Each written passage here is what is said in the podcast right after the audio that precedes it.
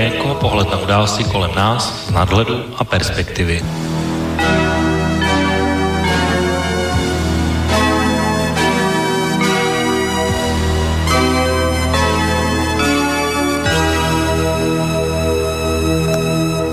Páteční podvečer, vážení posluchači, od mikrofonu vás vítá a zdraví Intibo, začíná další relace Okénko, tentokrát s datem 3. července roku 2020. Je to vlastně první prázdninová relace a ať by čas možná nabízel, že tak, jak to bylo v těch předchozích letech, že vlastně začínají prázdniny a všichni jsou na dovolených a podobně, takhle to samozřejmě díky koronavirové, koronavirové krizi to bude poněkud jinak, takže i v z hlediska česko-slovenského pohledu a to taky asi bude trošku jiné, než to bylo v těch předchozích letech a všichni jsou samozřejmě velmi opatrní a především sledují situaci v těch různých zemích, jak se to vyvíjí s počty nakažených a jak se uvolňují nebo neuvolňují pravidla. Každopádně relace Okénko žádné prázdniny nemá a i přes ně tady vlastně každé dva týdny budeme. Jsme tady ty tedy i dnes naživo a budeme si povídat o politice. Dnes se tedy na dnešní relaci opravdu velmi těším, protože tady budeme mít premiérový hosta, který tady bude dnes poprvé a myslím si, že to bude velmi zajímavý rozhovor, protože naším hostem bude člověk z české politické scény, bude to dokonce předseda, řekněme, etablované politické strany, která v tuhle chvíli spíše hledá zase cestu na své výsluní. Každopádně v těch největších eh, letech se podařilo této straně dostat do Evropského parlamentu a bývalý předseda této strany Petr Mach byl ve funkci europoslance. A nicméně ten už vlastně v této straně není opustilý a právě jeho nástupce dnes bude eh, naším hostem. Dal by se říct, že to je vlastně jeden asi vůbec nejmladších politiků, respektive předsedů politických stran a dost možná vlastně ten úplně nejmladší, protože já si nějak ani nevybavuji, že by někdo v jeho věku už byl předsedou eh, České politické strany, protože náš host je ročník 1994. Eh, dnes tedy jeho strana která samozřejmě je známa pod názvem Svobodní, tak eh, stojí před jinými výzvami, třeba právě o tom, jak ten úspěch eh, zopakovat. Teď nás tedy evropské volby nečekají, ale čekají nás krajské volby a příští rok zásadní parlamentní volby, takže o tom dnes taky určitě budeme mluvit. Náš host byl od roku 2017 členem republikového výběru, eh, výboru strany svobodných a od podzimu roku 2019 je jejich předsedou. Na svých webových stránkách sám sebe popisuje jako tedy předsedu svobodných, Indri, Jindřicho Hradeckého patriota, absolventa právnické fakulty Masarykovy univerzity, která se zaměřuje na ústavní a evropské právo, reprezentant fotbalového klubu AC Buk a vášnivý hráč volejbalu i organizátor mariášových soutěží. Tak to byla jeho vlastní charakteristika a já jsem tedy rád, že pan Libor Vondráček je v tuto chvíli po telefonní lince hostem relace Okénko a tak pokud vše funguje a slyšíte mě, pane předsedo, tak vás tedy vítám, přeji příjemný páteční podvečer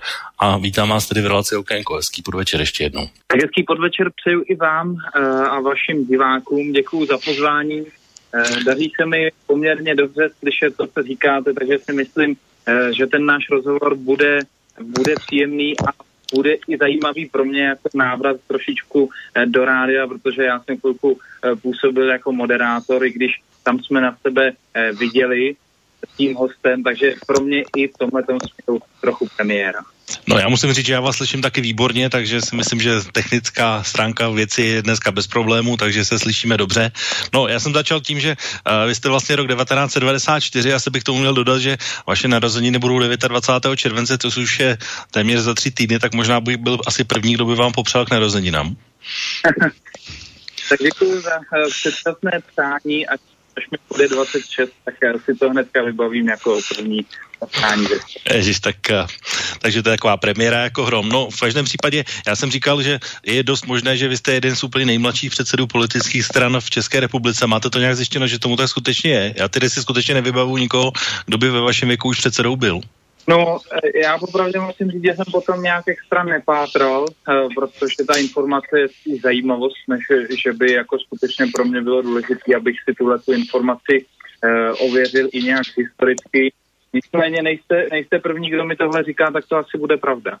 Jo, tak eh, no, já jsem vlastně, jedna zajímavost se týká vlastně i vaší politické kariéry, protože vy jste v jednom z rozhovorů říkal, že vlastně do Svobodných se stoupil v den svých 18. narozenin, což mi teda jako implikuje, že jste chtěl stoupit i dřív, ale jak si to ne, nemo, nebylo možné. Tak eh, vlastně ta otázka na úvod, která se týká toho věku, s tím možná trošku souvisí, co je vlastně pro vás jako důvod, že vlastně se pohybujete v politice, protože uh, když to řeknu, lidé vašeho věku obvykle a v těch 18. narozeninách úplně speciální mají většinou úplně jiné zájmy. Tak uh, co je vlastně ta cesta k tomu, že vás přivedla do politiky? Tak uh, tím důvodem, proč jsem se o politiku začal zajímat, je asi to, že, se, že jsem se o tom bavil se svým dědou, se strýcem, že jsme řešili to, co se děje ve světě a nějak jsem se zkrátka v těch 18 letech rozhodl Eh, kromě přihlášky do AZ kvízu podat ještě přihlášku eh, do politické strany, kterou jsem v tu chvíli vnímal jako jasně čitelnou, jako stranu, od který vím, co eh, můžu čekat. A vlastně ta osoba Petra Macha mě svým charizmatem přitáhla do téhleté strany a, a tak nějak jsem z začátku spíš sledoval to dění jako člověk, který teda je vtažený, má přístup ke všem informacím, může vnímat to, co se vnitrostranicky děje a do nějakých pozic nebo kandidatur do veřejných funkcí jsem se potom postupně dostával až ve chvíli, kdy jsem trošičku naznal, že už jsem nějaké zkušenosti od svých e, starších a zkušenějších kolegů získal. Takže, takže tak nějak bych řekl, že to všechno plynule, plynule směřovalo až teda e, k tomu, co se odehrálo během minulého října. Tím, že e, já jsem si třeba po těch eurovolbách a po těch minulých úplně nepředstavoval, že budu eh, kandidovat, nicméně eh, po tom, co jsme si s mými nejbližšími kolegy tady v Jindřichově Hradci a v jeho českém kraji řekli, že asi se nic nestane, když to zkusím a když pokud na to mám chuť, tak tomu budu věnovat nějaké své myšlenky a čas. A já jsem teda řekl, že pokud oni mi dávají svoji podporu a váží si mě a chtějí abych to alespoň zkusil, tak eh, je moje povinnost to alespoň zkusit, no a vyšlo to. Tak to vyšlo, ale ono samozřejmě účastnice politického života jako běžný člen strany je úplně něco jiného, než když v straně předsedáte, tak to je vlastně ta současná pozice, no tak uh, úplně se nabízí otázka, kterou asi se zabývá každý politik a to je, čeho byste vlastně chtěl dosáhnout a, a co by vlastně mělo být cílem toho, proč vlastně v té politice jste a co by, co by vlastně občané měli uh, vidět jako, že je přínos uh, vašeho působení v ní. No, my musíme prvně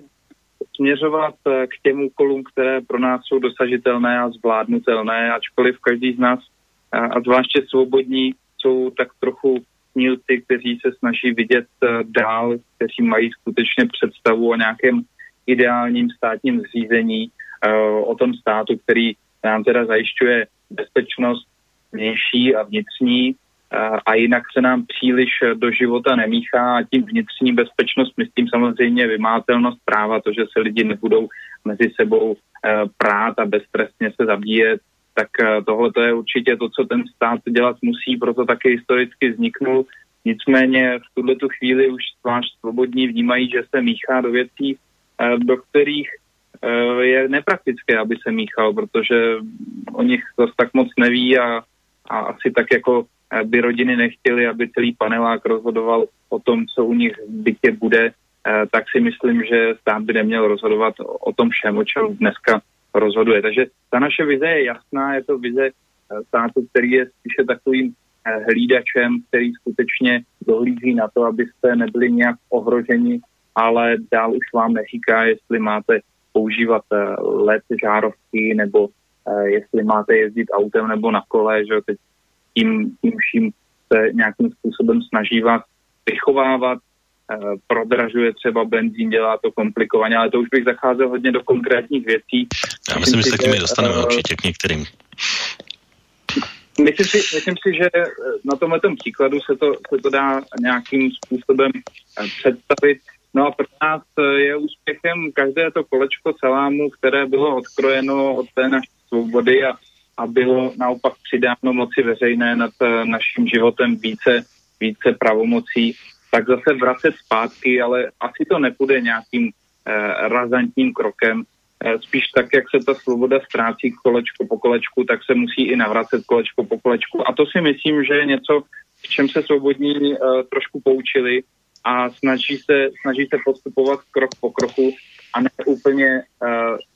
se prezentovat nějaké radikální, nesplnitelné v tuhle tu chvíli plány. Hmm, no já musím se vás ještě zeptat jako zástupce, řekněme, té mladší generace nebo generace, která se narodila až po uh, listopadu 89, protože když se podívám do, do určitých uh, nebo do takových těch klasických a známých uh, volebních uh, modelů a toho, jak to vypadá, tak vlastně vaši vrstevníci tak jako v podstatné části se identifikují s pirátskou stranou. Vlastně to jako je možná trochu být cool, jak, jak, jak, jak si říká. Tak uh, vy máte, když se podíváte právě na své vrstevníky, protože svobodní jsou vlastně úplně jiní třeba než piráti, tak eh, zajímá mě vlastně váš názor, čím, kde si, kde si vysvětlujete, že se vlastně ta popularita bera, uh, Pirátů v té vaší, řekněme, věkové generaci bere. Já vnímám to, že volič jakékoliv strany se vždy vždy eh, vnímá to, že pokud dá nějaké politické straně hlas, tak by z toho měl mít nějaký osobní profit. A s nás se může stotožnit tím, Eh, pokud je to mladý člověk, že mu ten profit nebo že jeho konkrétní životní situaci zlepší lidi, eh, kteří vychází z podobného prostředí. To znamená, buď to jsou teda uh, podobně, podobně staří, nebo třeba, řeknu, venkovští voliči spíš podpoří nějakého venkovského kandidáta, zase takový ty velkoměští voliči jsou spíše důvěřiví k těm velkoměstským kandidátům. No a složení Pirátské strany je samozřejmě takové, že tam je mnoho mladých lidí a ti pak samozřejmě zcela přirozeně víc mluví s mladými lidmi a tak nějak eh, ty svoje myšlenky do nich, eh, do nich pouští a oni tak, jak už jsou na to zvyklí a, a všechno to od nich slyší po páté, po desáté, tak jim to zapadá víc do té mozaiky a dává jim to víc smysl. Ale Nemyslím si, že to je nějaký jako jasně daný nebo stracený boj, že vždycky mladí budou eh, Piráty volit. Já vnímám, že eh, ve chvíli, kdy jsem měl nějaké rozhovory a dostalo se to k mladým voličům, naslouchali tomu, tak eh, potom už byli schopni i s nás naslouchat nějakým dalším argumentům v dalších uh, našich přímo společných setkáních a zkrátka uh, ti, lidi, ti lidi nemohou nějaký příběh nebo nějakou myšlenku slyšet poprvé, pokud se mají vydat k těm volebním urnám. Takže pro nás ta cesta musí být, že mnohem víc e, třeba i s těmi mladými budeme komunikovat. Já věřím tomu, že pro mě ta cesta jejich úvodovkách srdci je snažší právě proto, že jsem taky jako mladší generace nebo mladší ročník a myslím si, že pokud se na tom bude pracovat dlouhodobě, tak nakonec se ten trend může změnit Oni svobodní historicky dříve měli poměrně zajímavé výsledky v těch studentských volbách. No to já právě jsem se chtěl zeptat, že si myslím, jestli to vnímáte tak, že když jste v tom věku vlastně do té strany vstupovali, jestli ten trend, jakoby, nebo to, ta doba tehdy byla jiná, nebo třeba pro vás příznivější, než je dneska, nebo jak se to třeba v tom čase mění. Protože Pirátská strana, jejich, jejich preference sice pomalu, dalo by se říct, ale stále stabilně stoupají. No tak je to, je to tak, že oni prošli poměrně důležitým zlomem. Ve chvíli, kdy se dostali na tu psychologickou hranici 5%, tak přestali být eh, tím vyhozeným hlasem nebo tím hlasem, kteří, eh, který zvažují voliči, jestli mají zbraně eh, dát, protože nechtějí, aby ten jejich hlas propadnul a pak ten nárůst byl poměrně razantní. My, když jsme si v roce 2017 dělali nějaké interní průzkumy, tak ten náš potenciál byl až 12%, ale tím, že se nám nepodařilo dostatečně blízko přiblížit k té 5% hranici, tak nakonec poměrně velké množství našich voličů uh, nás nevolili, přestože se třeba za voliče nebo naše sympatizanty považují, přestože třeba řeknou, uh, že máme nejlepší program. A vzpomínám si, že tehdy i Václav Klaus mladší, který kandidoval tou dobou za ODS, v rozhovoru řekl, že my ten program máme nejlepší, ale voliči mají dát hlas teda ODS, protože ona se tam dostane. No. A takhle to možná uvažuje velký procento lidí, takže my se musíme snažit uh, být úspěšní třeba v lokálních volbách, tam, kde je snažší zvrátit tuhle tu naší pozici a postupně si teda budovat tu komunitu ve stále více a více regionech, abychom ten, tu značku nějakým úspěchem dokázali spojit aspoň v očích těch lidí v tom regionu a ono se to postupně může začít měnit, protože třeba u nás v Jindřichově Hradci jsou svobodní vnímání úplně úplně jinak než třeba v jiných částech republiky. No to možná si posluchači ani netuší, ale vaše strana v Jindřichově Hradci, já jsem tady říkal v že vy jste se sám sebe označil za jeho Jindřichohradeckého patriota, tak vy jste vlastně ve vašem městě porazili i hnutí Ano Andreje Babiše. Je to tak, my jsme okresní město něco málo přes 20 tisíc obyvatel, to znamená už jedno z těch, eh, z těch větších okresních měst. A tohle se nám podařilo poměrně uh, překvapivě, nebo alespoň všichni spolustranici uh, napříč všemi kouty republiky nečekali, že bychom někde v nějakém větším městě mohli právě ano porazit, protože tam, kde jsou ta větší města, tak už to tolik není na těch osobnostech, ale je to i Eh, postavené trošku na té značce. Třeba, třeba v Praze, tak tam ta značka opravdu hraje velkou roli, protože eh, ten svět je tam tak trochu anonymní. Nicméně my jsme tady měli velký štěstí na partu, která se eh, složila dohromady.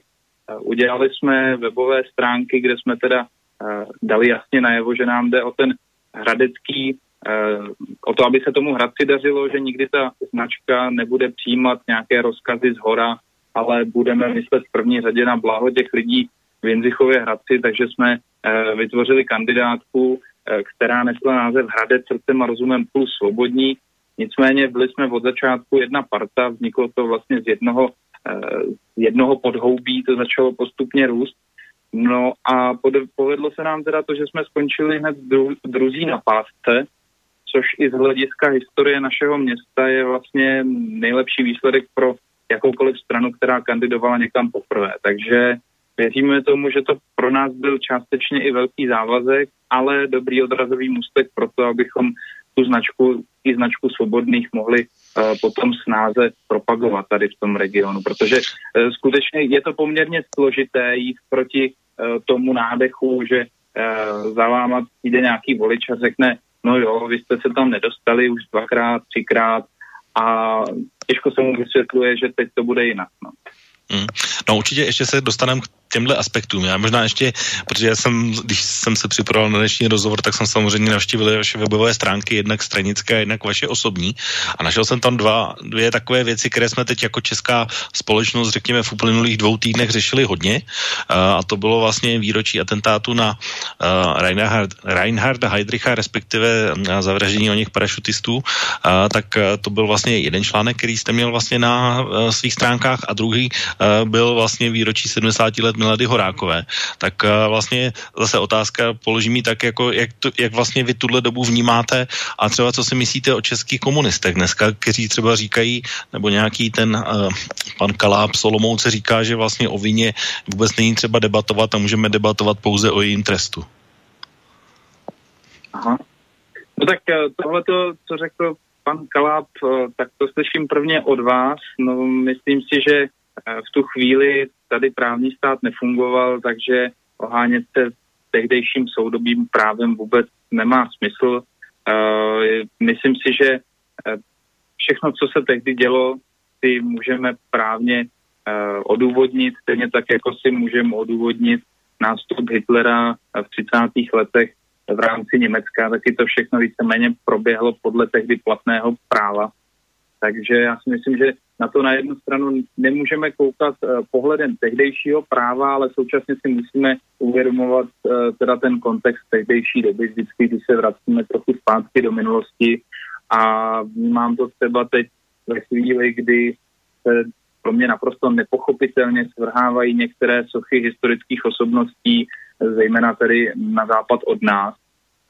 tak tam si právě myslím, že ten pohled nebo to uvědomění si, že jsou to hrdinové tehdejší doby, eh, tak jako chybí a snažíme se poměřovat Churchilla očima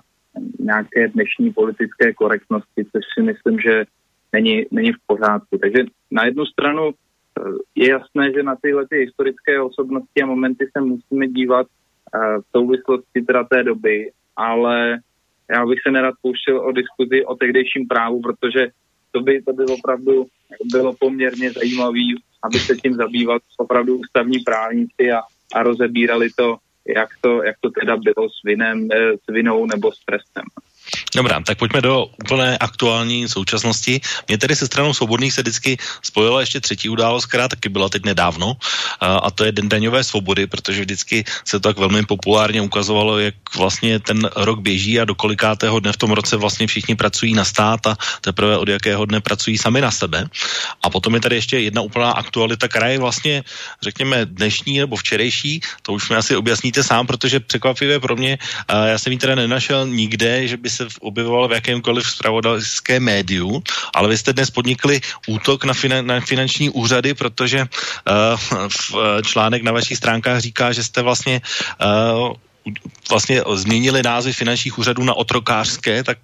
možná, protože, jak jsem říkal, v žádný médiu jsem to kromě vašich stránek nenašel, tak že bychom mohli vlastně začít od tohohle dne a od té vaší akce vlastně, co jste tím sledovali a čím byla způsobena. Tak já se k tomu vyjádřím moc rád. My jsme rozdávali na Den daňové svobody, který byl letos historicky nejpozději, eh, pokud se podíváme na ta měření, protože eh, Den daňové svobody se měří podle různých metodik. Eh, metodiku, kterou používá OECD, tak to používá i Liberální institut a ten teda změřil, že Den daňové svobody byl 24. června. A pak je tady ještě agentura Deloitte, která uh, změřila, že to bylo až 30. června. A protože jsme v posledních letech uh, už si připomínali zejména tedy to uh, datum, které měří agentura Deloitte, protože to dávala vždycky s větším předstihem vědět, tak jsme se sešli právě toho 30. června, což je téměř polovina roku.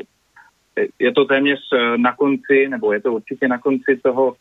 prvního pololetí, na konci června, i když to druhé pololetí teda má z tohoto pohledu těch dalších šest měsíců má o něco více dnů. Tak to bylo téměř eh, v polovině roku, kdy jsme se sešli a my jsme hnedka eh, na titulní straně těch novin, které jsme rozdávali, eh, psali, dnes slavíme konec práce na stát, zítra nechme více peněz v domácnosti. Čím jsme teda naznačovali, že do toho zítřejšího dne se budeme snažit nějakým způsobem dát najevo, že nám vadí, že ty daně jsou tak vysoké, protože kromě toho, eh, že den daňové svobody vychází na polovinu roku, tak u průměrného zaměstnance v České republice to zdanění je dokonce mnohem větší. On si totiž něco nechá v kapse z toho, co si vydělal, ale pak ještě, když si kupuje některé konkrétní věci, tak to samozřejmě odvádí další daně. A tady bylo liberálním institutem tedy změřeno, že to zdanění, to daňové břemeno je 64,34%, což je podle mě neskutečné číslo a málo kdo si to uvědomuje. A právě proto jsme si teda chystali na ten další den, nebo v rámci noci hned po dní daňové svobody takovou akci, eh, kdy jsme se vydali na finanční úřady napříč České eh, republiky a přelepili jsme ten nadpis finanční otrokářský a ještě jsme k tomu přidali teda tu vysvětlivku, že eh, výplaty sebere stát průměrnému zaměstnanci 64,34%. No a e, my jsme tím hlavně chtěli teda tohleto číslo nějakým způsobem zvýraznit, ale to, co se dělo ještě v těch posledních týdnech, a měli jsme připraveno více variant těch nápisů, které bychom e, použili na to přelepování, Eh, tak to, co se dělo v těch posledních dnech a týdnech, tak nakonec nás přesvědčilo o tom, že bychom skutečně měli použít ten eh, nadpis otrokářský a to teda nejen proto, že dneska je poměrně eh, velká devalvace tohohle toho pojmu v souvislosti s nějakým bojem proti, proti nerovnosti, rasismu a tak dále, který se podle mě nás v České republice vůbec netýká.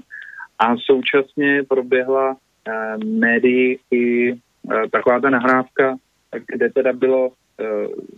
nahráno to, že, eh, to, že úředníci na finančních úřadech dostávají eh, různé kvóty nebo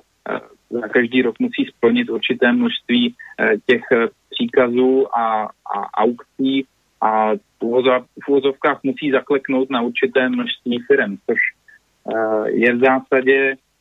jako věc, která může těm lidem a těm firmám naprosto ukončit jejich podnikání, protože jestliže někdo 20 let vytváří nějakou firmu a pak mu někdo zmrazí účet nebo zastaví, eh, protože má nějaké aktuální nedoplatky, tak eh, zabere, zastaví nějaký majetek a on pak nemůže eh, plnit ty slíbené objednávky, nemůže odebírat boží od svých dodavatelů, protože má zmrazené účty, tak se mu absolutně zastaví to podnikání a tím, že vlastně přestane plnit závazky vůči svým partnerům, tak pro ty partnery potom už je nevěrohodný a oni už s ním nechtějí obchodovat. Takže ho to může absolutně vyřadit z toho života podnikatelského, svobodného a jemu už nezbývá teda nic než buď to se stát na někom závislý, anebo uh, být absolutně závislý na státu a prostě pracovat a jít teda stavovat Takže to teda věci, kterými vnímáme, že nejsou ideální a vlastně neradí, že se tohle děje a že se k tomu vlastně nese moc velká debata. Tak eh, já teď jsem, teď jste byl asi teďko trošku, vypadl signál, ale já, já aspoň něco jsem slyšel, tak eh, teď, jestli jsem to pochopil správně, tak vlastně se o tom nevede debata, to je to, co jste říkal teď naposled a to mě vlastně připadá úplně eh, skandální hned ze tří hledisek myšleno to, o čem jste teď mluvil. Jedna je ta, že 64-34 je jako zdanění práce jako v České republice obecně je známé, že je jako obrovské, jako možná jedno z nejvyšších v Evropské unii vůbec. A druhá věc je, že vy když vlastně uděláte nějakou takovouhle akci, tak vlastně vlastně vůbec žádné médium se to neobjeví, protože já, si, já jsem si stoprocentně jistý, že kdybychom se vrátili o pár let zpátky, tak by to stoprocentně v nějakém se objevilo. Uh, a třetí, a to je úplně ta nejhorší, uh, že vlastně, uh, i, když se, i když tohle je známo, všichni to vědí, tak vlastně, a když vezmeme ještě ty zajišťovací příkazy, tak vlastně všichni nad tím tak jako řeknou, no, já jsem tam, paní Šlerová řekne, já jsem tam u toho nebyla. Všichni nad tím si tak jako um, pokrčí rameny a jde se vlastně dál a, a vlastně to jako, nechci říct vyšumí, ale je to vlastně jenom nějaká mediální kauzička, o kterých do příštího týdne bude ještě dalších deset jako jiných. A že to vlastně jako úplně zapadne a zase nic se nestane vlastně. tak vnímáte to taky tak, že to je vlastně taková určitá vlastně dalo by se říct v určitém ohledu i bez naději, protože můžete na to upozorňovat, ale vždycky to skončí tak jako nijak vlastně v posledních letech. No tak e, je to částečně bez naděje, na druhou stranu my se o tom právě teďka bavíme, za což jsem rád a je třeba se o tom bavit e, co nejvíc to jde, takže já to vnímám i tak, že pokud se mě budou dotazovat e, novináři na některé věci, které já budu považovat za absolutně nerelevantní, tak můžu tohleto téma vždycky zvednout a říct, o tomhle tom bychom se měli bavit, protože tohleto skutečně důležité je. My se uh, v tom veřejném prostoru bavíme o mnoha věcech, které tvoří pěnu dní a v zásadě nám do toho nic moc není. Když si uvědomím, kolik prostoru bylo věnováno v celostátních médiích sundaváním soch, ať už teda v Praze, nebo teďka se sundavají sochy v Americe. V zásadě ten život, ať už tam ta socha stojí nebo nestojí, tak se nám moc nezmění. Nicméně pokud přistoupíme na to, že eh, stát nebo úřady mohou si eh, ze, své volně, ze své volného důvodu eh, rozhodnout, že nějakou firmu absolutně vyřadí z provozu, tak eh, to ten život všech zaměstnanců i té firmy může ovlivnit naprosto zásadně a myslím si, že o tom tomu by mělo být teda věnováno mnohem, mnohem víc času. No. Ale my se tu o tom bavíme, je to dobře. A já třeba, když se podívám do historie, nebo my jsme i v těch novinách se snažili dívat do historie, tak eh, jsme tam připomínali, že za první republiky, kdy teda neexistovaly žádné stroje, žádní roboti, žádné počítače, které by nám Eh, v rámci veřejné zprávy ulehčovali život. Neměli jsme eh, žádné čipy v občankách a, a další vymoženosti, které by teda měly ulehčovat komunikaci nebo zprávu věcí veřejných, tak tehdy byl Den daňové svobody 19. února. To znamená, že ten stát, který teda potřeboval ufinancovat přenos informací papírovou metodou, musel ufinancovat to, že eh, doprava v rámci toho státu byla samozřejmě daleko méně efektivní a daleko dražší. A ten stát si poradil s penězi takovým způsobem, že mu stačilo teda jenom uh, tolik peněz, že jsme Den daňové svobody mohli slavit už 19. února. To znamená, to je jasná známka toho, že když jsme přesvědčováni od aktuální politické reprezentace, že to je správně a že by to nešlo bez tak obrovského zdanění tak by to šlo a možná, eh, nebo z hlediska svobodných, z pohledu svobodných by to bylo určitě lepší, protože ty věci za první republiky rozhodně fungovaly přirozeněji a například zemědělci testovali to, co od nich chtěli lidé koupit a ne to, na co byly dotace a mohli bychom takhle rozebírat eh, každou sféru lidského života, která možná fungovala mnohem líp než teď. Tak o tom určitě budeme mluvit. A já mám připravené pro dnešní uh, relaci první audio a vlastně úplně krásně naváže na to, co jste teď říkal, protože to bude taková historie uh, našeho českého premiéra a strany Svobodných, tak pojďme si ho pustit. Svobodní jednoznačně vítají, že pan prezident vrátil sněmovně zákon, který má zvýšit zvýhodňování biopaliv aby vyhověla zájmovým skupinám. Jedna z nich je zájmová skupina pana Andreje Babiše a jeho biznis ve firmě Agrofert. Ne, tak pozor, pan, pan Babiš proloboval ten zákon. A Evropská... To pěšný, že ne, to, to proloboval. Děkuji za tu příležitost, že mi to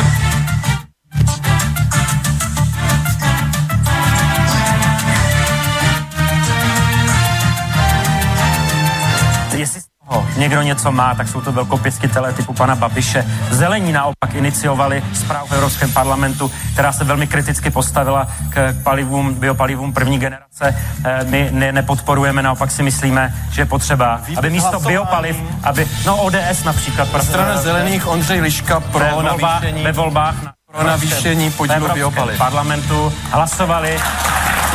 ale to se bavíme o České republice.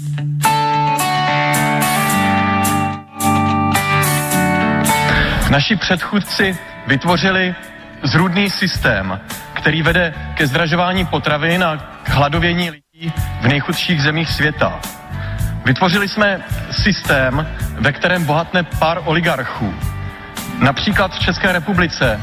si jeden takový oligarcha, pan Babiš, nejprve koupil politiky, aby mu zajistili odbyt pro jeho řepkový olej. Pak si koupil televizní a rozhlasovou stanici, koupil si největší deníky v zemi a nakonec si koupil voliče a stal se místo předsedou vlády, která navrhuje další daňové úlevy pro paliva.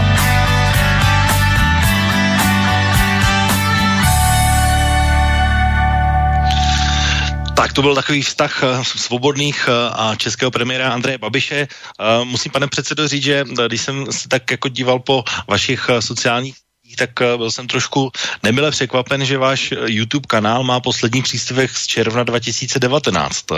nezanedbáváte to nějak trošku? My to řešíme a částečně to samozřejmě zanedbáváme, tak jak vy říkáte, protože nám se uh, podařilo teda uh, nějakým způsobem přijít o člena, který toto, toto spravoval a z nepochopitelného důvodu, zrovna včera jsem si o tom telefonoval eh, s tím jedním člověkem, který nám YouTube kanál dělal, se nedaří připojit některým našim členům eh, právě možnost zpravovat tenhle ten kanál. Ale eh, my to samozřejmě brzo napravíme, dodáme tam ta videa, která přibyla během roku, nebo teď už je to o něco málo víc než jeden celý rok, ale jsem rád, že se vám podařilo i přesto najít tohleto video, které jsme si pouštěli nedávno. Nedávno se, jsme si totiž připomínali 10 let právě od toho eh, klíčového hlasování o podpoře biopaly. A my jsme tehdy snad jako první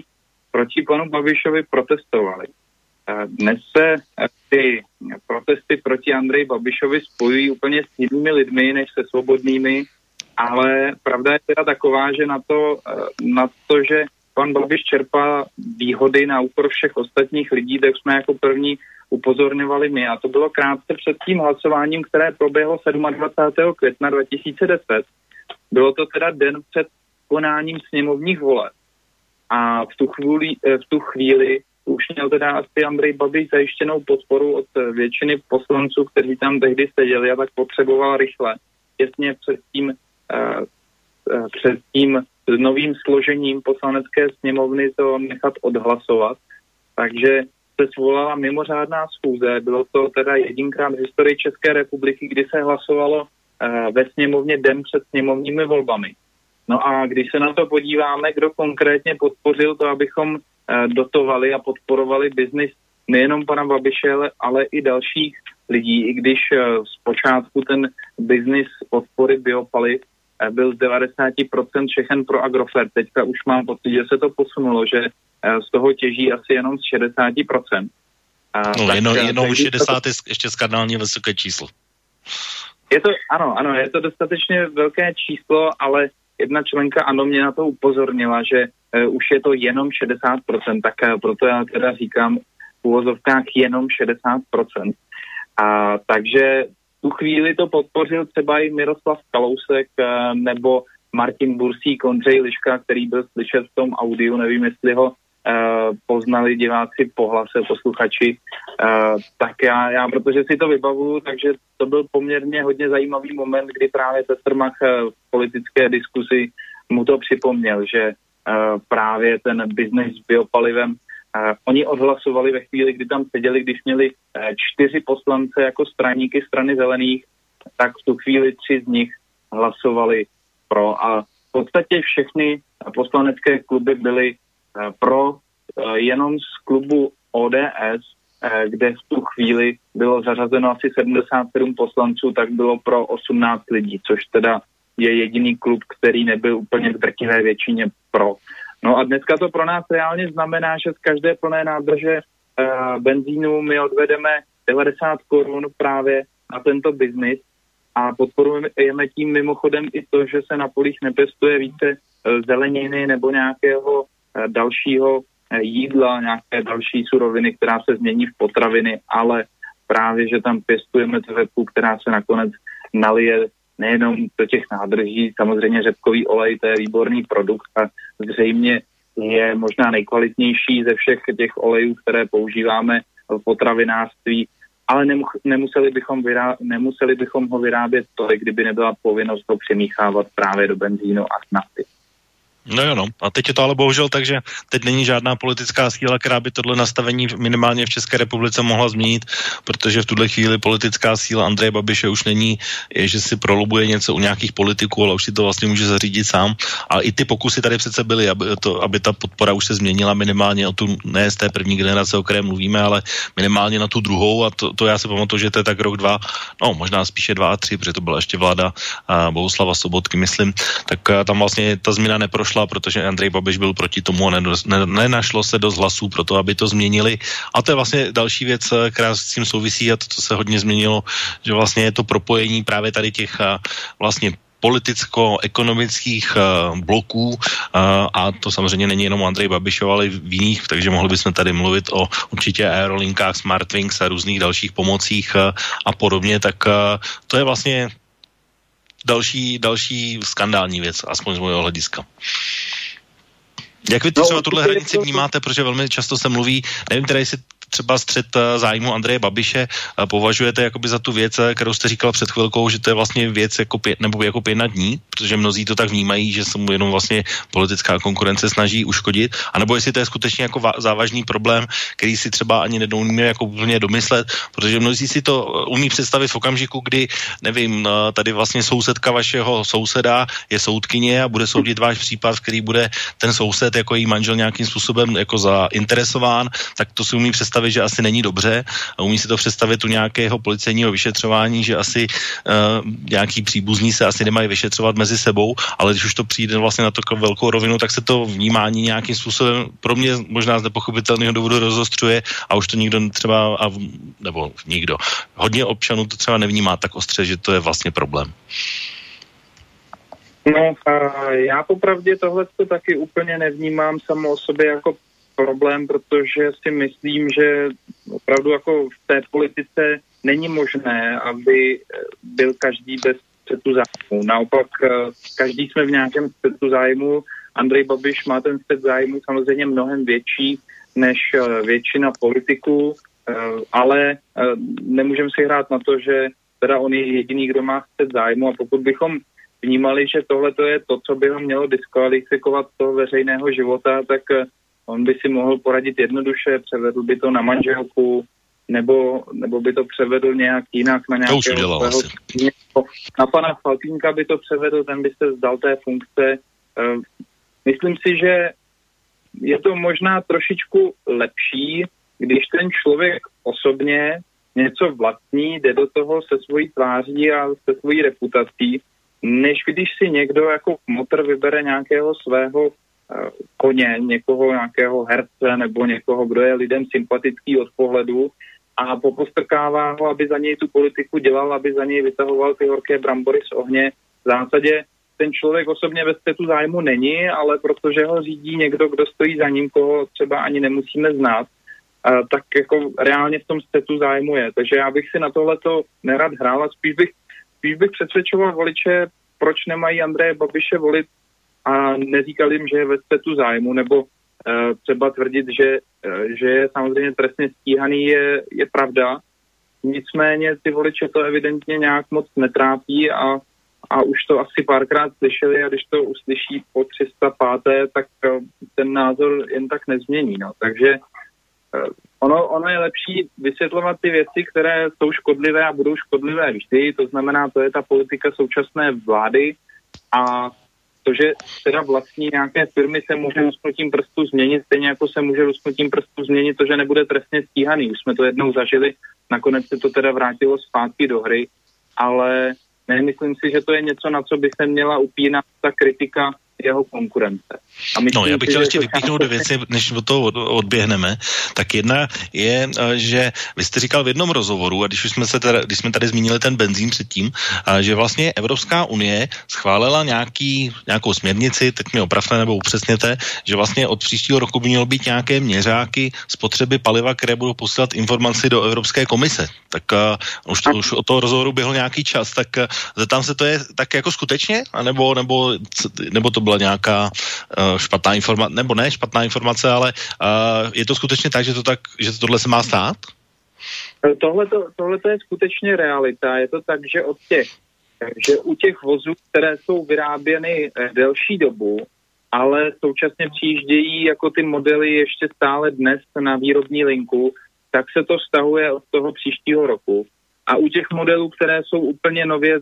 zaváděny na trh, tak od těch už to platí od toho roku letošního. A vzpomínám si, že v tom rozhovoru, který asi zřejmě máte na mysli, jsem se e, dopustil jedné mílky, kdy teda jsem říkal, že na dálnici v Holandsku se má jezdit 80 a no. tam, to, tam to právě bylo to, co, to, co jsem neměl tak úplně ověřeno a vím, že to je teda, teďka už je to jenom 100, nebo jenom, je, je to 100, takže, takže v tomhle směru došlo k té mojí mílce, ale tohle je skutečně fakt, že Evropská unie těm výrobcům řekla, řekla, že mají eh, teda do všech aut dát nějaké takovéto, uh, takové zařízení. Zeptám se možná naivně, proč to Evropská komise potřebuje pro boha vědět? No, pro, proč to Evropská komise potřebuje vědět? Tak já si myslím, že uh, ti lidé, kteří se pohybují v prostředí Bruselu nebo Štrasburku, tak uh, myslí úplně jinak než my. Možná si to nedovedeme představit, co je uh, to první, co si třeba představí ve chvíli, kdy je nějaká dopravní nehoda nebo uh, když někomu dojde benzín na silnici. Uh, my, když si, uh, my když si třeba představíme, že někomu došel benzín nebo že někdo má velkou spotřebu, tak se nad tím zamyslíme, jestli náhodou ten člověk nedělá něco špatně, jestli není nějaký lehkovážný, že si, že si včas nenatankoval, nebo jestli nemá teda díru v nějaké nádrži, nebo uh, zkrátka nemá nějak poškozené auto, ale určitě by nás nenapadlo to řešit tím, že dáme povinnost výrobcům dát tohleto zařízení do aut. No a my víme, že teda Evropská unie se motá do spousty věcí, které nám třeba rozum úplně uh, napovídá, že je jako nesmysl se do toho míchat. Typicky jsou to takové ty žárovky, vysavače a různé okurky, banány a tak dále. Myslím si, že už je to eh, poměrně profláknuté a je to tak, že pokud je v Bruselu armáda 20 tisíc úředníků a mají za něco dostávat plat, tak asi musí vyvíjet nějakou činnost. No a zrovna jeden z těch úředníků dostal nějaký impuls, proč by měl řešit tady e, nějaké zařízení na spotřebu paliva, tak se tím zabýval. A jinak bych zatím nehledal současně si myslím, že to, že to prošlo až do fáze schválení, tak eh, spočívá v tom, že eh, bruselští politici se částečně snaží bojovat proti automobilové dopravě, protože vidí dopravu částečně jako vyníka eh, toho, že tu máme větší teploty nebo sucho. a tak se zkrátka tenhle ten návrh nějakého anonymního úředníka dostal až do fáze, že byl schválen. Jo. No tak já si to představuju tak, že když si udělám nějakou sumu jako těch informací, které vlastně ty auta budou posílat, tak bude vidět, že momentální vteřinová spotřeba je, nevím, 10 milionů litrů a za hodinu to bude 9,5 milionů litrů a co z toho jako vyplývá. Jako, jo, takhle, takhle se na to dívám já, jako co s tím, jako vlastně, co, co nám to říká, jako, nebo k čemu to je dobré. No tak do budoucna to může být dobré k tomu, že budeme vědět, na koho uvalit jakou, jakou daň. Dneska se uh, v Číně testuje nějaký model s používáním sociálních kreditů, to znamená, pokud se lidi chovají nějakým správným způsobem, tak třeba jsou daňové, daňově zvýhodněni, pokud se chovají nesprávně, tak jim ubývají tady tyto kredity a můžou být naopak nějak nevýhodněni. Do budoucna samozřejmě, pokud tu informaci Evropská komise má, tak ji může nějakým způsobem využít i takto, ale to je, to je už domýšlení si toho, co tu v tuhle tu chvíli nemáme. Samozřejmě otázka je teda, proč to Evropská unie potřebuje zjišťovat, proč tu informaci potřebuje mít. Spíš, spíš bychom si teda mysleli, že jí do toho vůbec nic není. No. To si skoro myslím já taky, že je mi to celkem jedno. Uh, no nic, pane předsedo, máme polovinu relace za sebou. Já jenom pro naše posluchače připomenu, že naším dnešním hostem v relaci Okénko je pan Libor Vondráček, což je předseda strany Svobodných České republiky. Uh, pokud byste se chtěli do naší diskuze zapojit, tak samozřejmě můžete, jako jste mohli i doteď, na e-mailové adrese studiozavináčslobodnývysílač.sk, na našich webových stránkách pod zeleným odkazem otázka do studia a samozřejmě na telefonu 048 381 0101, tak to jsou tři naše tradiční způsoby způsoby, ale protože máme za sebou polovinu, asi je dobré si na chviličku odpočinout, tak eh, dáme si písničku, tak eh, když teď odskočíme na chviličku od politiky, pane předsedo, jaká je muzika vašeho srdce, nebo co byste si pustil, kdybyste, když nežijete politikou? No, eh, já si pouštím podle nálady různé žánry, nemám asi úplně jeden žánr vyhraněný. Eh, pokud bych, protože jsme v té politické debatě měl vzpomenout nějakého interpreta, tak si vzpomenu na Ivana Mládka, eh, který eh, se také často objevoval na nějakých našich akcích, byl fanouškem teda naším, takže takže pokud by bylo možné třeba pustit Ivana Mládka, já bych to určitě rád. No, já vás možná zklamu trošku, protože jednu písničku jsem samozřejmě připravil a, a zkusím teda uh, jednu takovou věc, když jsme tady se bavili o tom vašem datumu narození a určitě v té druhé části budeme mluvit o nějakých mezinárodních věcech a Brexitu a podobně. Tak schválně typnete si písničku, která byla uh, na čele britské hitparády v den, kdy jste se narodil. Napadá vás něco, co by to mohlo být? Ono, ta písnička je velmi známá, dokonce na čele té hitparády v tom roce eh, byla celých 15 týdnů. Když bych vám měl napovědět, byla z jednoho velmi známého filmu s Hugh Grantem.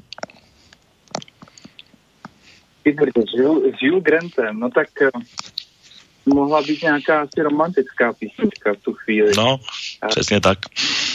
Ono, když tak teď za chviličku pustíme, napadlo... tak hned určitě budete vidět. Mě by napadlo Backstreet Boys, ale to asi ještě v tu chvíli nebylo to tak, to tak Backstreet Boys, ty byly až později, ty byly až tak na přelomu tisíciletí. No nic, tak pojďme si dát uh, britskou skupinu Wet Wet Wet a jeden z největších hitů roku 1994 z čela britské hitprávy v den, kdy se narodil náš dnešní host, pan Libor Vondráček. Pojďme si dát přestávku.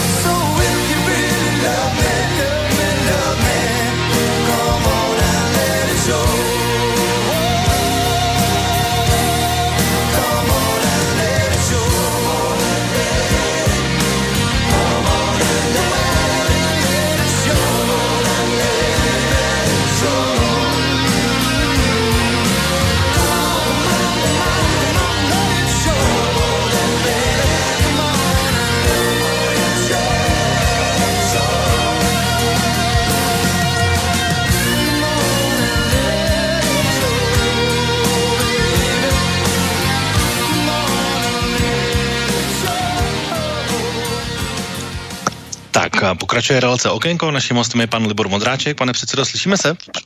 Spojení stále funguje?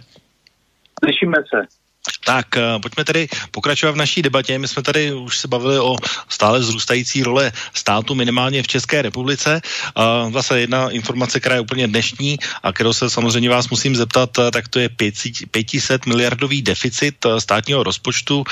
pro letošní rok. Dnes o tom jednal i rozpočtový výbor a já se vlastně odkážu na, nebo řeknu k tomu jeden údaj, který vy se taky říkal v něm rozhovoru a to, že od roku 2013 vlastně nár, nárůst výdajů státu minimálně České republiky byl 65%, čili velmi jako výrazně samozřejmě vzrostly výdaje. A něco, z čeho já jsem tady opravdu nešťastný, jakože ačkoliv, když se podívám na různé společnosti, firmy a podobně, tak jak přistupují vlastně k řešení krize, tak český stát zatím k tomu přistupuje tak jako, že se vlastně nic neděje a že se nějakým způsobem proinvestujeme, ale ve vašem programu samozřejmě máte věci, které se týkají rozpočtu, to znamená, že by měl být rozpočet vyrovnaný, dokonce tam máte, že když by měl být deficitní, že by se měl schvalovat ústavní většinou, tak uh, zeptám se vás, jaký, je, jaký by byl váš recept na uh, vyrovnaný rozpočet, třeba ne letošní, protože ty výdaje samozřejmě jsou způsobené tou koronavirovou krizí, ale v těch normálních letech a zejména v těch uh, letech, které předcházely tomu, tomu letošnímu roku, protože ekonomika česká rostla velmi a vlastně hned několik let za sebou, ale žádný velký úspory to nepřineslo a vlastně všechny roky byly deficitní. Tak jak se na tohle díváte? No tak eh, já se pro mě vrátím k tomu údaji, který jste říkal úplně na začátku. Eh, výdaje státu jako takové zase tak rychle nerostly, ale eh, rostly výdaje na státní zaměstnance, což je velký rozdíl v tom smyslu, že pokud se investuje, pokud se například ty výdaje zvyšují třeba do budování infrastruktury nebo do modernizace úřadů, tak abychom do budoucna nemuseli po těch úřadech běhat my, ale aby po nich běhaly ty informace, které na jednom místě předáme, tak v tu chvíli by to nebyl zase takový problém. Ale tady jde o mandatorní výdaje státu, které zkrátka uh, skončí v tom, uh, že někomu slíbíme, že mu zvýšíme, uh, i když často oprávněně, všechny možné dávky, platy, důchody uh, a tak dále. A jsou to, jsou to samozřejmě věci, Eh, které jsou potom závazkem pro všechny budoucí rozpočty, protože uh, už se potom zvyšuje a vyplácí i v dalších letech uh, tolik a vytváří se ty pracovní místa, což teda souvisí i s tím, že ten nárůst výdajů byl, protože se nabírali noví a noví, ať už úředníci nebo třeba asistenti ve školách, protože se zaváděla inkluze a, a další, další nové úřady se vytvářely, uh, třeba úřad pro dohled nad hospodařením politických stran nebo Eh, takové ty úřady NUKIP, myslím. Prostě vzniklo další množství úřadů, vznikly další pozice pro ty státní úředníky a tím pádem se takhle zvyšovaly ty výdaje. No a teď jsme samozřejmě v situaci, kdyby i podle toho našeho programu, podle toho našeho v pozovkách ideálního uspořádání jsme měli uh, tu situaci, která nás uh, která nás vynutí nebo která nám ospravedlní právě ten ztrátový deficitní rozpočet. Určitě ta situace, která je tu teď, tak eh, by byla odůvodněním pro to udělat eh, teda rozpočet, který bude kerový, tak jak eh, říká kolega Dolejš z KSČM, nebo ne kolega, ale kolega politik. A myslím si, že Myslím si, že v tu chvíli by se samozřejmě našla ústavní většina pro to, abychom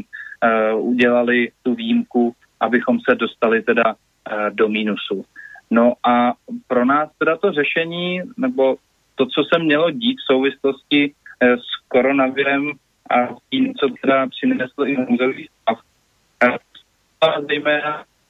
ty ekonomické nebo v řešení té ekonomické situace, protože těžko můžeme jako svobodně nějak hodnotit, proč se dělala jednotlivá opatření, protože my nikdy nebudeme mít tolik informací a tolik odborníků ve své straně, jako má vláda, abychom mohli říct, že jsme byli dostatečně připraveni, že jsme nemuseli zavírat obchody, že jsme nemuseli dělat další věci. Tohle to rozhodně ne, neříkáme a neříkali jsme to od začátku. Co jsme ale říkali, tak uh, to je právě to, že se mělo mnohem zodpovědněji přistupovat uh, k vypořádání těch, kterým stát jako lusknutím prstu zamezil si vydělávat, zamezil si obstarávat obživu a tyhle, ty, tyhle ty lidé měli dostat mnohem dříve tu finanční pomoc. Vzpomínám si, že hned na začátku, eh, na začátku nebo v půlce března eh, se eh, dělal někde rozhovor s nějakým podnikatelem, který je českého původu a funguje v Německu a já, i když mám mnoho výhrad vůči Angele Merklové, tak musím teda za tento přístup pochválit německou vládu, protože tam bylo jasně řečeno, že ten den nebo den poté, co se uzavřely některé obchody a provozovny v Německu, tak přišla eh, těm podnikatelům zpráva, co bude dál, kde se mají, eh, kde se mají zastavit, co mají vyplnit pro to, aby mohli získat nějakou podporu, protože pokud někoho ze dne na den připravíte o jeho obživu, tak uh, on s tím určitě neúplně počítal a může být zrovna v situaci, kdy teda nemá vatu, protože před chvílí investoval do nějakého svého podnikání a může být třeba i zavázán splácet nějaké úvěry takže tuhle informaci on nutně potřebuje a potřebuje to, tu pomoc skutečně rychle. A pokud dneska někteří politici, hlavně z vlády, říkají, že ten deficit musí být takto vysoký a kdo rychle pomáhá, dvakrát pomáhá, tak si myslím, že tu um, ten moment pro rychlou pomoc už dávno prováhali a dneska už se o tom, že někdo rychle pomáhá, vůbec nemůžeme bavit. Rychle by někdo pomáhal před těma měsíci, ne teď. No tak to mi právě hrozné ještě to, že přece si to pamatujeme asi oba, že uh, byly takové ty bombastická čísla, kolik vlastně se jako napumpovalo už do ekonomiky 1,2 bilionu a podobně. A ono se ukazuje, že vlastně ten, já myslím, že ten je nějakých 17% teprve toho slibovaného té podpory, takže se bavíme v maximálně řád, řádkách nějakých desítek miliard korun, uh, takže žádné biliony se rozhodně v žádném případě nekonají. Ale uh, mě vlastně, to je to, co se zmínil, tak mě, to je vlastně další věc, která je taky, která mě vlastně rozčiluje jako velmi velmi, že vlastně se z té politiky stalo vlastně jenom to, uh, jak se vlastně jakoby rozdat různé dárečky a předvolební příspěvky, když jsem vyvel oči včera, že ano, v Pardubicích slibuje, když nás volíte, tak dostanete 500 korun na dovolenou, tak to, to je neskutečná věc. Uh, když se na to podívám jakoby z toho hlediska uh, toho rozdílu, tak jak to bylo při té finanční krizi, tak ano, já, já chápu, že letos ten, ten deficit samozřejmě bude, uh, bude vysoký, asi bychom se shodli na tom, že asi v podstatné části je oprávněný, ale máte pocit, že vlastně my to sice jakoby teď ještě o něco zvedneme, ale příští rok o tom, na tom nebudeme zas o tolik lépe a když budeme o, o tom lépe, tak to nebude 500, ale bude to 300? A to už bude problém, protože už nebudeme mít nějakých 30% HDP zadlužení, ale budeme při nejlepším na 40. Problém podle mě je ten, že se uh, slíbil, slíbil program antivirus neboli Kurzarbeit se slíbil minimálně do konce srpna a my vlastně do konce srpna budeme lidem dávat až 80% z jejich platu za to, že eh, nic nedělají. A nikdo třeba nepřemýšlel nad tím, že ti lidé by mohli dělat mnoho užitečného, protože my se tady bavíme teďka o změnách klimatu, víme, že u nás řádí kůrovec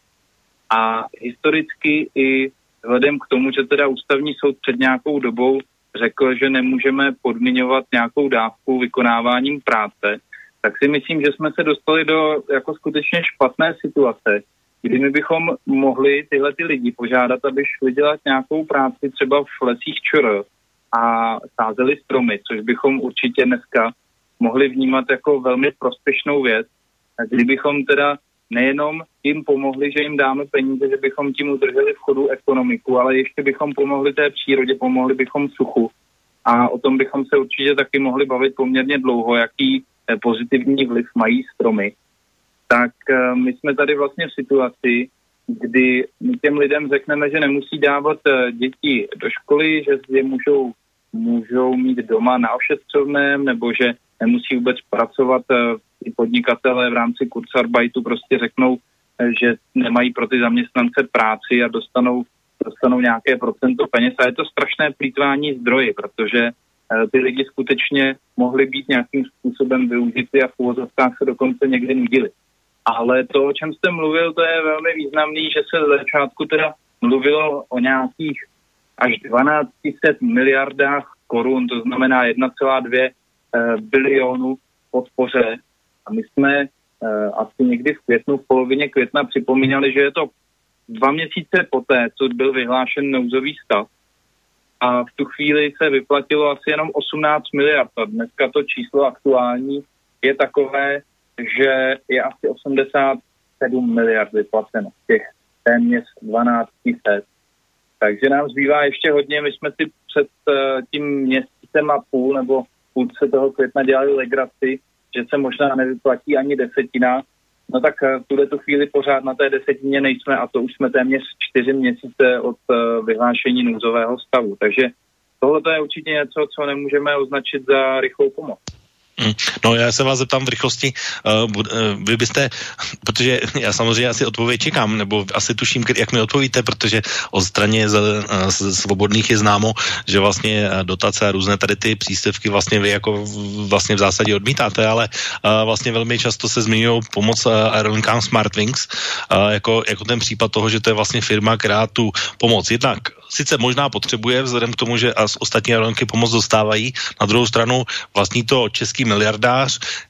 firma jako taková sídí v eh, daňovém ráji a polovinu tam vlastní čínská státní společnost, tak je vlastně tohle, jako jenom když si to vezme jako definicí, jako je, jestli vůbec jako eh, je tohle společnost jako vůbec eh,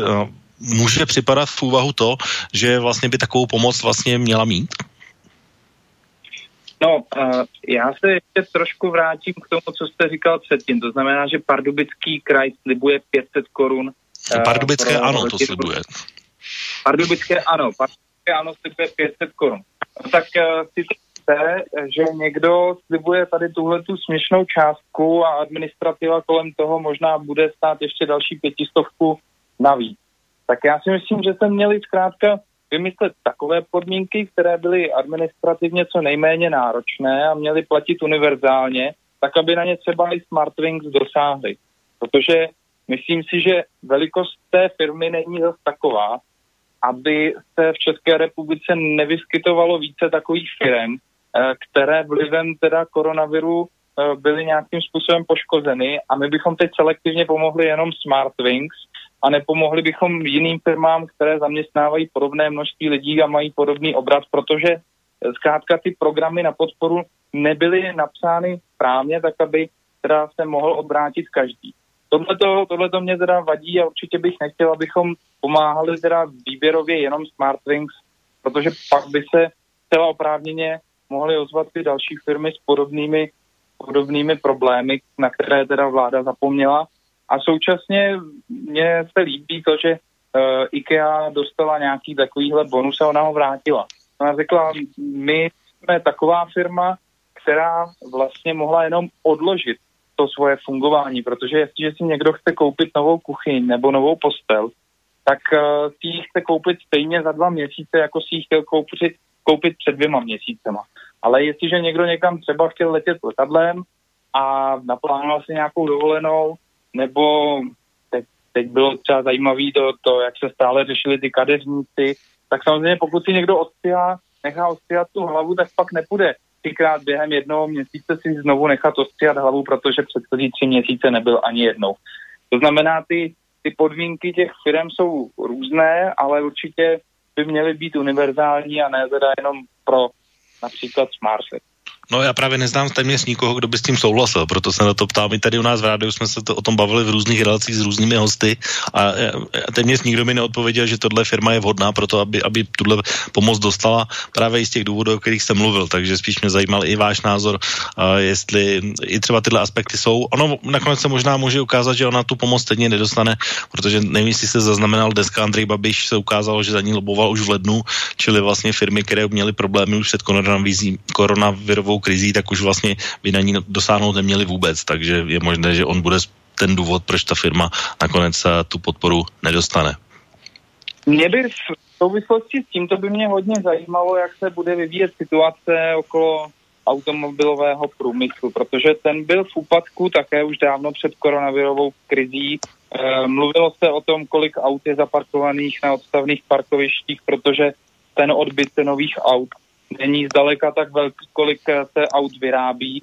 Myslím si, že je to jasně dáno v souvislosti s tím, že eh, ty regulace auta neuměrně zdražují a lidi vůbec nestojí o to, aby měli ně, některá zařízení, o kterých jsme se teda bavili ve svých autech, takže radši jezdí s těmi starými auty, než aby si kupovali neuměrně drahá nová auta nebo aby dokonce kupovali elektromobily.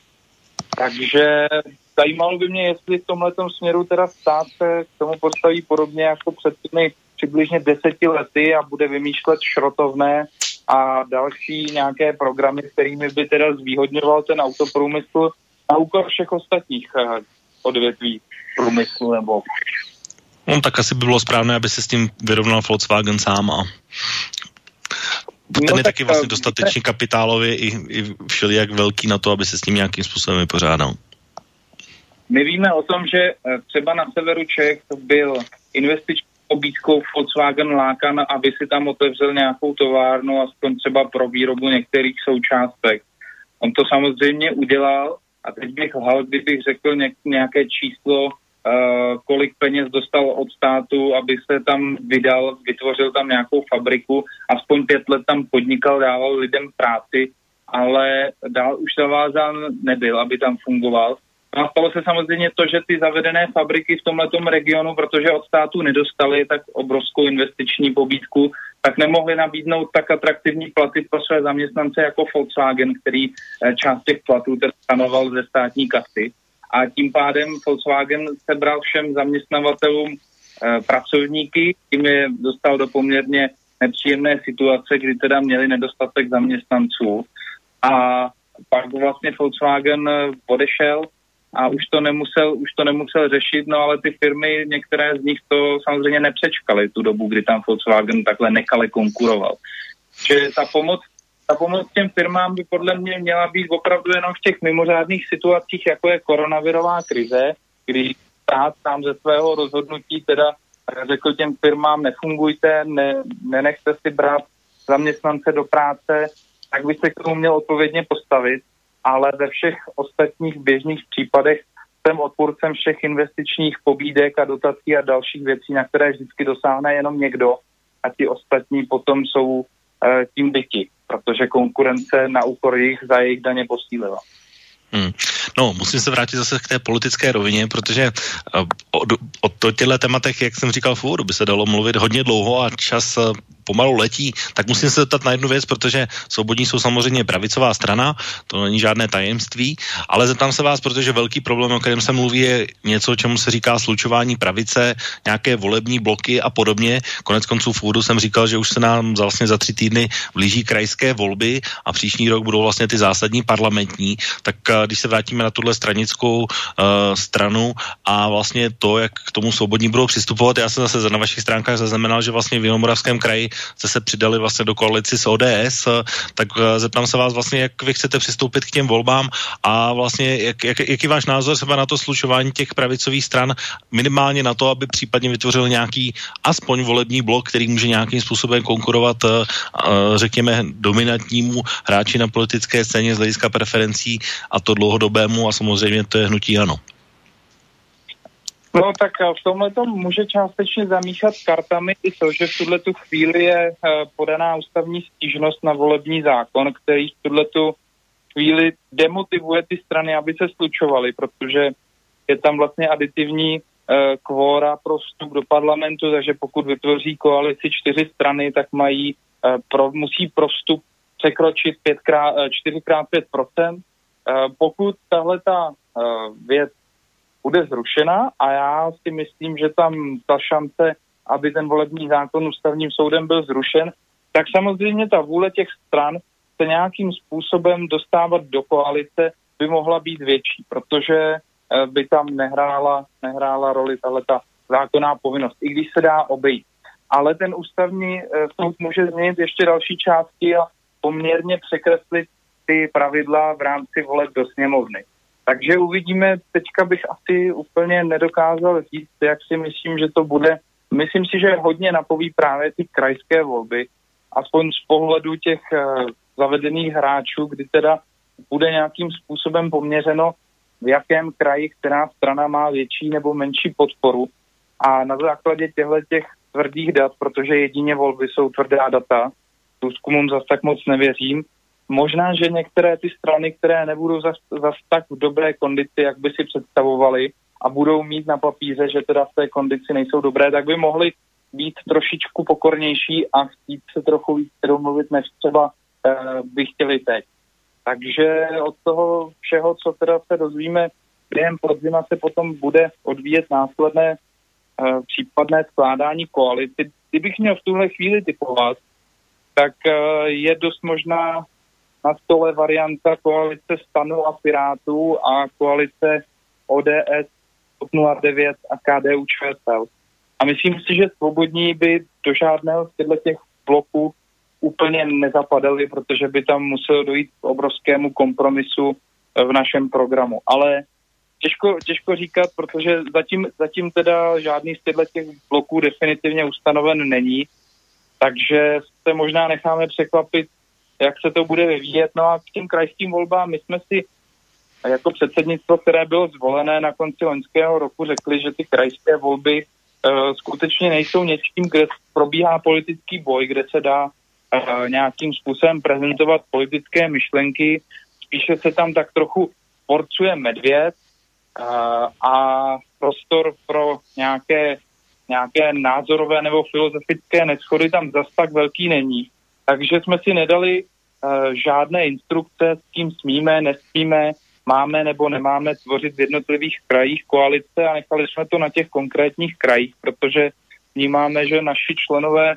jsou dostatečně soběstační a rozumní na to, aby nešli do nějaké špatné koalice a vždy znají tu konkrétní situaci v konkrétním kraji lépe než někdo z ústředí, takže třeba v tom Jihomoravském kraji jdeme s ODS, eh, v Královéhradeckém kraji jdeme s Trikolorou, pak probíhají nějaká další koaliční jednání, v některých krajích budeme kandidovat sami a v některých zase vůbec. E, je to i tak, že ti lidé, kteří třeba mají přesah do komunální politiky, tak význam těch krajů vnímají trochu více, protože třeba vědí, že ty kraje jsou schopné výrazně ovlivnit život toho konkrétního města, když e, staví nebo nestaví obchvaty kolem toho města, nebo když změní nějakou významnou pozici v nemocnici v tom okresním městě, nebo když třeba se sadí uh, ředitele gymnázia v tom městě, tak ten život to může hodně ovlivnit. Takže třeba i ti lidé, kteří se zajímaví o tu komunální politiku, tak mají o něco větší motivaci do těch krajských voleb zasáhnout a někde takové lidi nemáme, takže tam třeba se ani těch krajských voleb účastňovat nebudeme a budeme přemýšlet, uh, jakým způsobem se v říjnu zapojit, že třeba podpoříme nějakého kandidáta do Senátu v tom konkrétním kraji, anebo budeme zkrátka šetřit cíly na ty volby, které jsou mnohem důležitější a přijdou za rok. Přesně tak, proto o nich mluvíme. A já, když se teda tak podíváte vlastně na, té, na tu politickou scénu, tak kdo je vlastně jakoby podle vás nějaký váš nej, úplně nejbližší politický partner s někým, s kým byste si to jako opravdu uměli představit, jako že by to mohlo fungovat? Vy jste říkal ty různé koalice, že tam si to úplně, že by tam byste nezapadali, tak eh, kdo by byl jako ten nebo nějaké složení, které by fungovat mohlo? No tak eh, v těch, v těch krajích to může fungovat různě, protože tam to je hodně o těch osobnostech a osobních vazbách a jinak historicky jsme do krajských voleb dělali koalici se soukromníky, to je strana, se kterou ty věci vidíme hodně podobně, eh, je to taková menší strana, no a z těch větších stran tak si myslím, že eh, stojíme poblíž Trikolory a poblíž ODS, takže tohle to jsou ještě dvě strany, se kterými si dovedu představit, eh, že bychom neměli nějak extra velký ústupek od našeho programu. A uvidíme, uvidíme, jak se bude vyvíjet i ta trikolora, protože je to samozřejmě hnutí teďka v počátku a ukáže se v těch krajských volbách, kteří konkrétní lidé budou úspěšní, jako budou razit politiku, jak se budou projevovat po tom, co se dostanou do funkcí, protože teď je vlastně viditelný zejména Václav Klaus. A tím si myslím, že ty věci uh, vidíme často poměrně velmi podobně a ty rozdíly nejsou zase tak velké, abych si nedokázal představit, že ta naše spolupráce nebude moc fungovat. Hmm, otázka, jestli to Václav Klaus sám utáhne, protože se zdá, že to je taková ta zdaleka nejvýraznější uh, tvář této strany a preference trikolory, tak jsou řekněme 3, 3,5%, tak nějak zhruba se pohybují. Ale já se na to vlastně ptám i z toho pohledu, že uh, když se tady zmiňoval právě ty uh, různé koalice, tak vlastně asi, taky není žádným tajemstvím, že na druhou stranu vlastně vy jste jedna ze stran, která, když bychom se bavili o vztahu k Evropské unii, tak vlastně uh, je samozřejmě pro exit, podpořit z mnoha různých důvodů, ale zeptám se, protože na druhé straně tady máte ještě druhou stranu, asi významnější, která vlastně navrhuje totež a která se vlastně ráda chlubí tím, že ona je ta jediná, ta správná, ta úplně nejlepší v tom, která se týká toho odchodu a to je SPD. Tak zeptám se vám na váš názor vlastně na spolupráci, nebo spolupráci, možná ani ne spolupráci, ale vlastně na její působení a na to vlastně, jestli její přístupy jsou také vlastně nějaké, mají nějaké společné body s vámi. Tak já musím ocenit to, že SPD třeba nedávno prosazovalo zrušení daně z nemovitosti. To je program, který my máme už asi eh, od počátku existence naší strany, takže tohle to mě potěšilo, že i v některé z těch otázek mimo eh, Evropskou unii ty věci vidíme podobně. Eh, samozřejmě v otázce Evropské unie jsme si hodně blízcí, nicméně těch rozdílů je tam třeba v té sociální politice a v dalších věcech poměrně dost. Já jsem samozřejmě rád za každého, kdo se snaží to téma odchodu z Evropské unie popularizovat. Nicméně z hlediska SPD jsem poměrně dost ostražitý, protože mám tu paměť politickou poměrně velkou a vybavuji si, že v roce 2013, krátce po tom, co teda Václav Klaus uh, provedl svoji amnestii, tak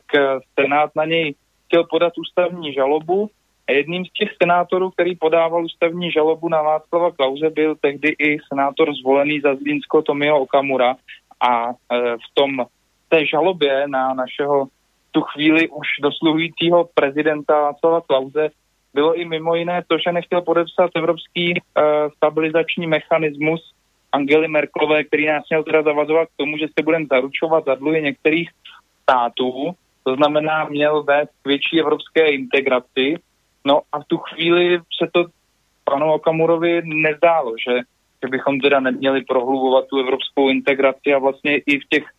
volbách v roce 2013, kdy kandidoval na prezidenta nebo sbíral podpisy, pak uh, si úplně nevybavuju, jestli mu ty podpisy všechny byly uznány, jestli i kandidoval, to teďka bych... Ne, nebyly mu uznány, oni mu tam vlastně vyndali nějaký ten vzorek, který nesplňoval ty podmínky, čili kandidovat nemohl v roce 2013.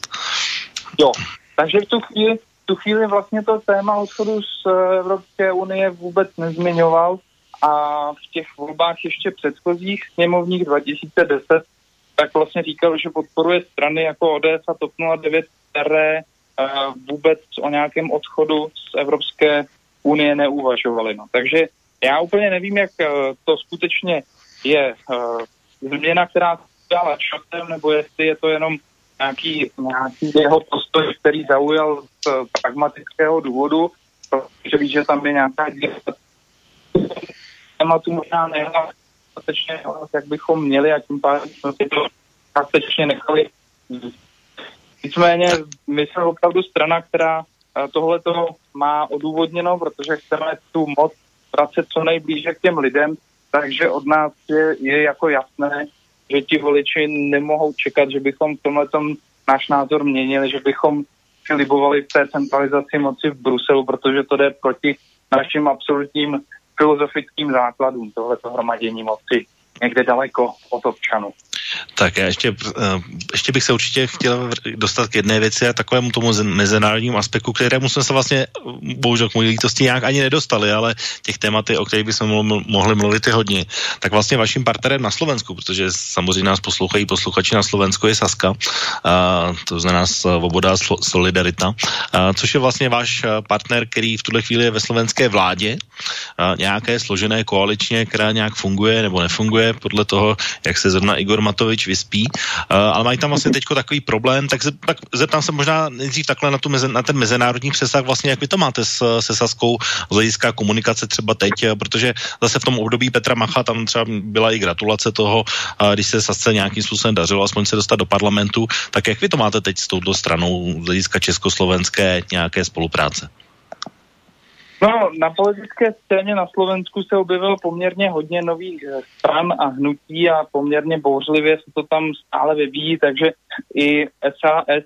se částečně posunula z mého pohledu trošičku od toho uh, původního, co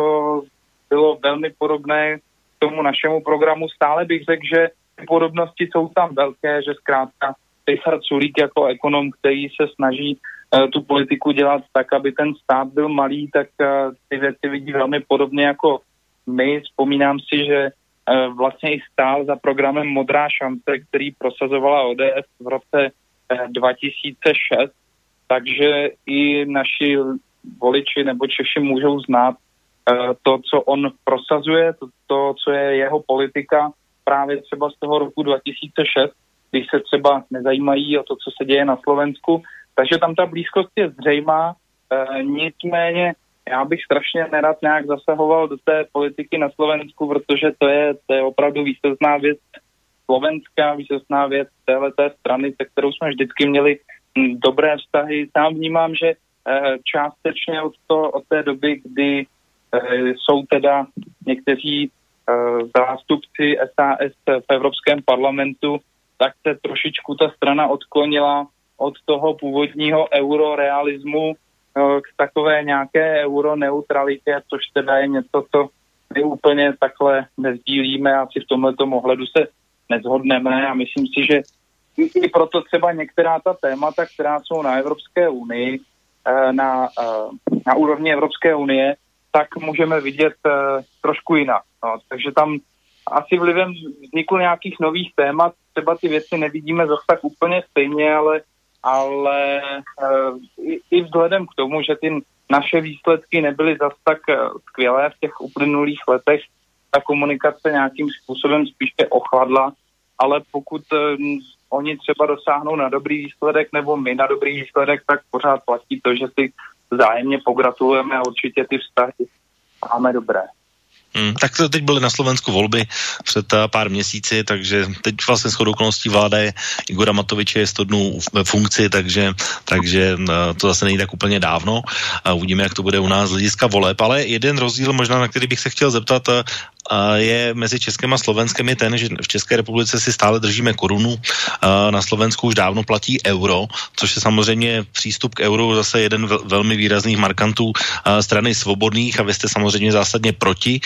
aby, jsme, aby Česká republika euro přijímala. Ale je tady vlastně jeden takový věc, jedna taková věc, kterou se, která se velmi často používá, že když vezmeme Slovensko při rozdělení Československa a Slovensko dneska, tak rozdíl mezi Českou republikou a Slovenskem tak byl poměrně výrazný já si pamatuju nějakých 25% jsem mluvil o tom, že jsou na tom Češi lépe, ale když se podíváme vlastně na ten vývoj ekonomický, tak vlastně po té době, co má Slovenskou euro, tak eh, minimálně z toho českého pohledu vlastně Českou republiku nejenom dohání, ale dalo by se říct, že v současné chvíli bych řekl, že už to je téměř na stejno uh, z hlediska toho ekonomického výkonu a podobně. Tak uh, dá se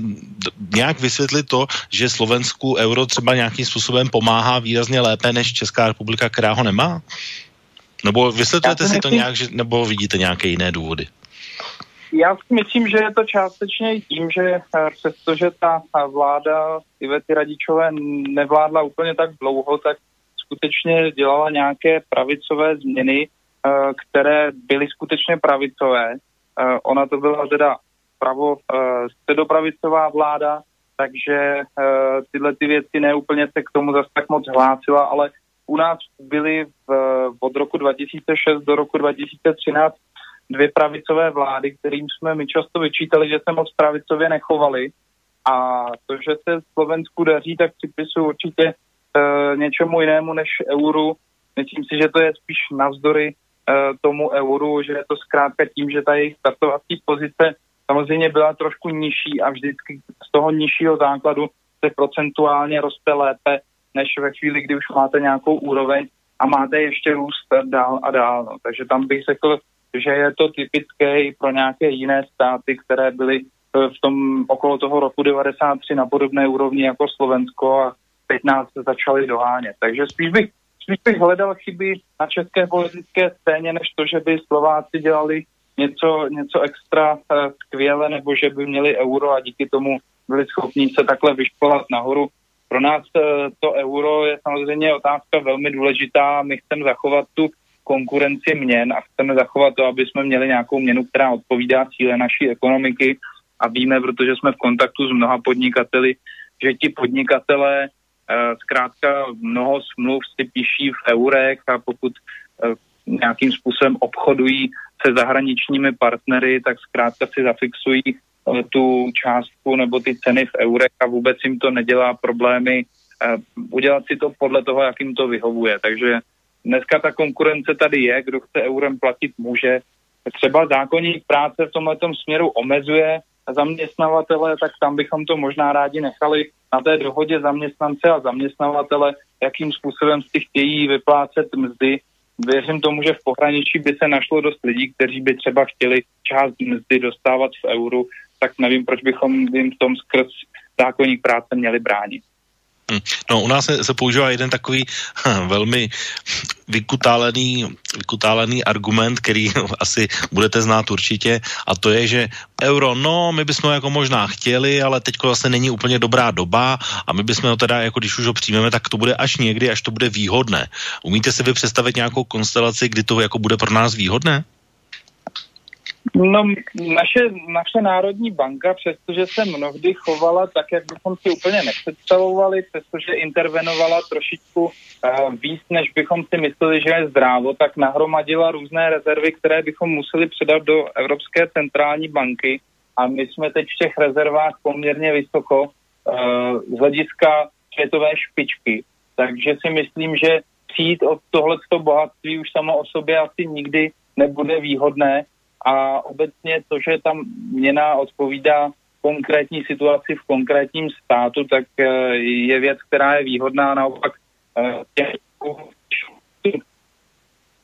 ale jejich ekonomika není úplně v dobré kondici, tak to, že mají takhle tvrdou měnu, jim k tomu, aby se mohli zvednout. Takže pokud bychom se, nedej bože, dostali do nějaké špatné situace jako Řecko a měli euro, tak pak bychom si těžko mohli poradit. Takže si myslím, že opatrnosti bychom opravdu to euro neměli vůbec přijímat, protože v zásadě nevidím žádný argument, kromě toho, že ty peníze nebudeme muset měnit, tak nevidím žádný argument, proč bychom euro měli přijímat, co by nám to přineslo. Hmm. Tak ono to má samozřejmě dvě roviny. Jedna je ta ekonomická, druhá je ta politická. Takže o tom jsme samozřejmě ale mohli mluvit, pane předsedo, ještě velmi dlouho, ale bohužel, když se tak podívám na hodiny, tak těch o něch 90 minut naší dnešní relace okénko velmi rychle uteklo. Bylo to s vámi velmi příjemné povídání o, o mnoha různých tématech a o mnoha různých bychom ještě dál mluvit mohli, ale bohužel čas je neúprostný, tak uh, musím vám tady na, takhle na závěr poděkovat, že jste byl dneska v relaci okénko hostem a že jsme si o těchto tématech uh, mohli povídat a zároveň vyjádřit určité přání, že to nebylo naposled a že se tady opět eh, po nějakém čase opět sedneme a budeme o nějakých zajímavých tématech mluvit. Dobře, tak já se teda budu těšit, beru vás za slovo a děkuji za to, že jsme si mohli povídat dnes a uvidíme, eh, za jak dlouho bude případně příležitost se znovu slyšet s váma i s vašima posluchačema. Tak ještě jednou děkuji a vám i posluchačům teda přeju eh, příjemný večer a taky pěkný víkend. Tak to byl předseda strany Svobodných, pan Libor Vondráček. Od mikrofonu se s vámi v tuhle chvíli loučí Intibo. Přeji vám příjemný zbytek prodlouženého víkendu a za dva týdny opět z relací Okénko naslyšenou. Táto relácia vznikla za podpory dobrovoľných príspevkov našich poslucháčov. I ty sa k ním môžeš pridať. Viac informácií nájdeš na www.slobodnyvysielac.sk Ďakujeme.